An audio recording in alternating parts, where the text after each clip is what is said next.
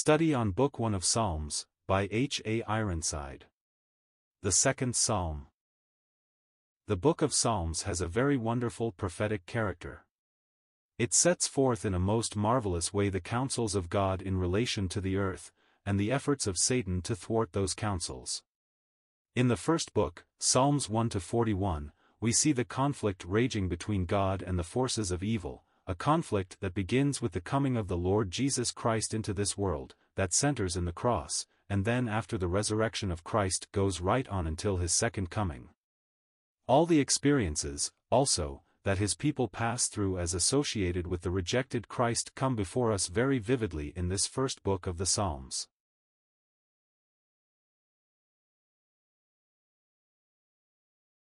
The second book of Psalms, 42 to 72, shows us that God's counsels are going to be carried out in spite of all the efforts of Satan to hinder, and we see the people of God, the nation of Israel, scattered among the Gentiles and suffering terribly, as they have been all down through the centuries since the rejection of Christ. Then when we come to the third book, Psalm 73 to 89, we see the remnant of Israel in the land of Palestine after they have been gathered out from the nations of the Gentiles, waiting for the Messiah but suffering terribly under the persecution of the beast and the Antichrist.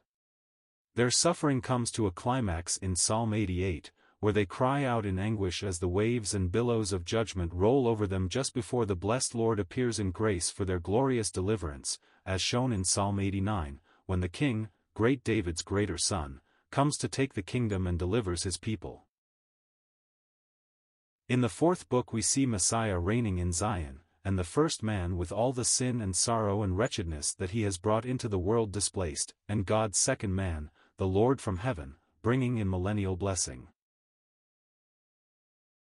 In the fifth book, 107 to 150, we have the celebration of the divine government, Everything that has breath called upon to bless and glorify God because of the marvelous way in which at last righteousness has triumphed over evil, light has displaced darkness, and the blessed Lord Jesus Christ is reigning with every foe beneath his feet.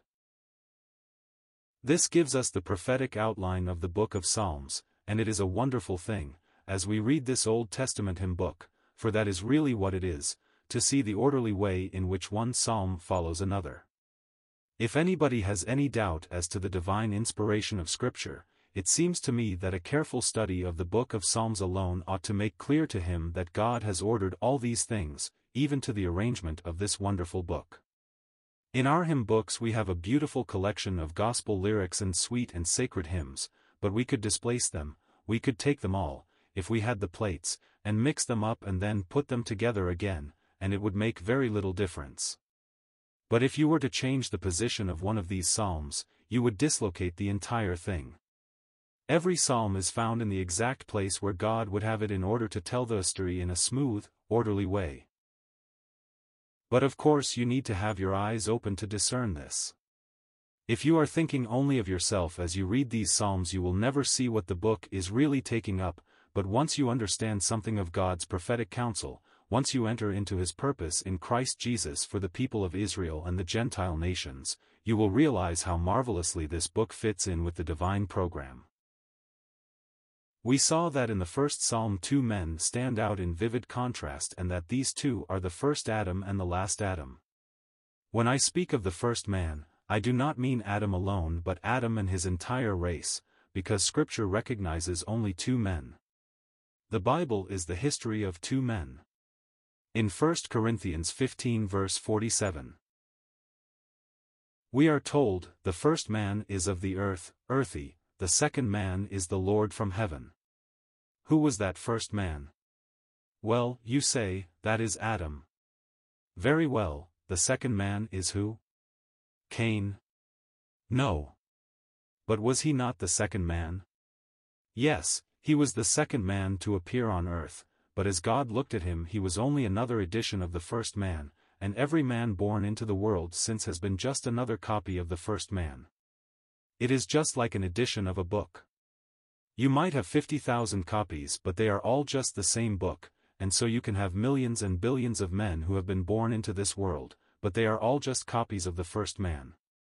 Adam begot a son in his own image and after his own likeness, and every one coming into the world since has borne the image and the likeness of Adam. And so Scripture says that the first man, taking in the whole human race, is of the earth, earthy.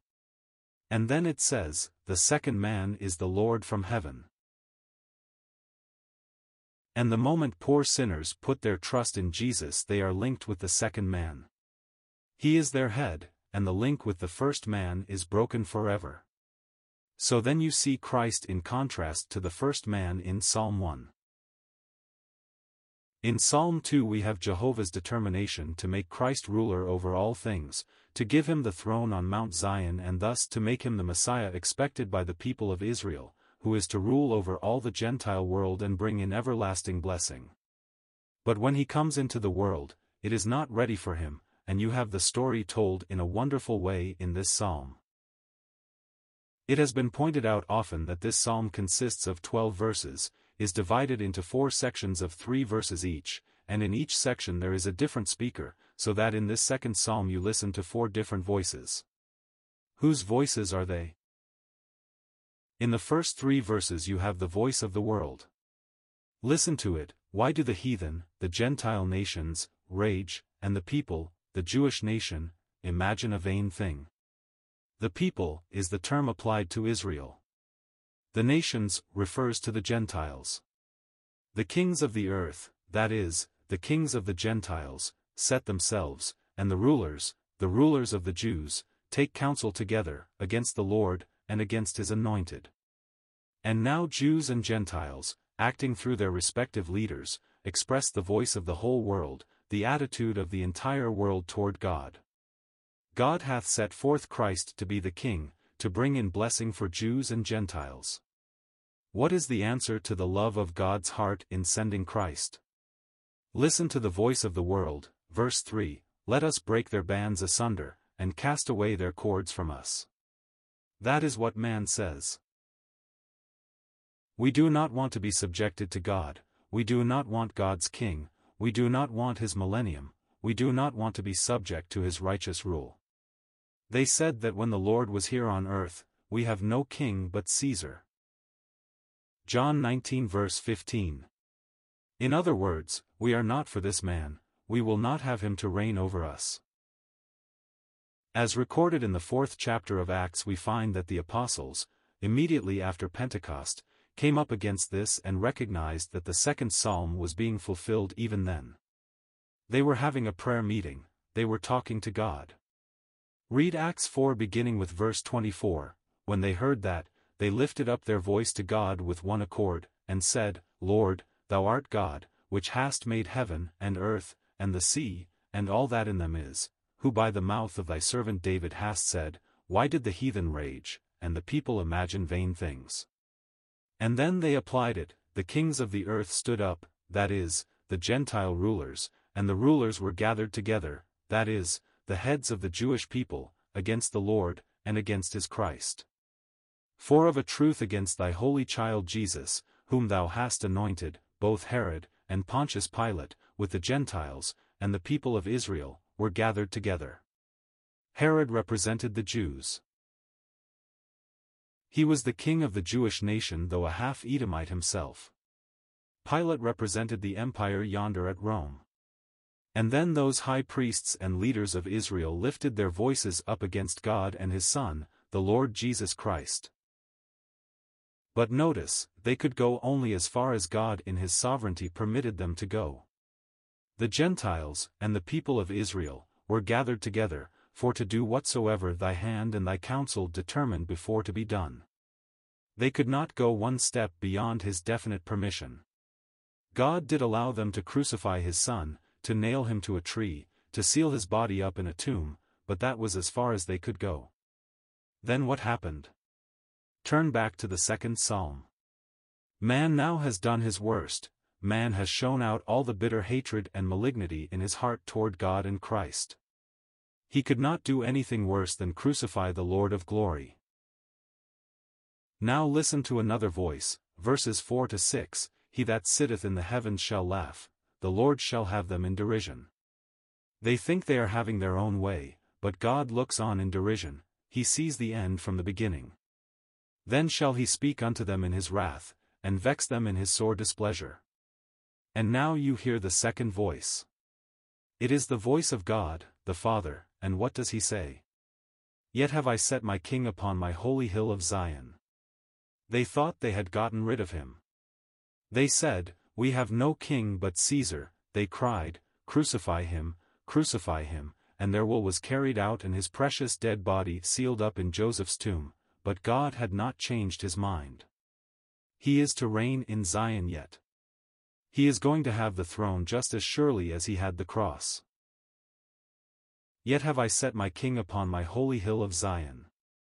He is looking on to the day of his return, to the day when the Lord Jesus will come back from the glory to which he has gone, and his feet shall stand again upon the Mount of Olives, and he will enter into the city of Zion and reign gloriously there before his ancients.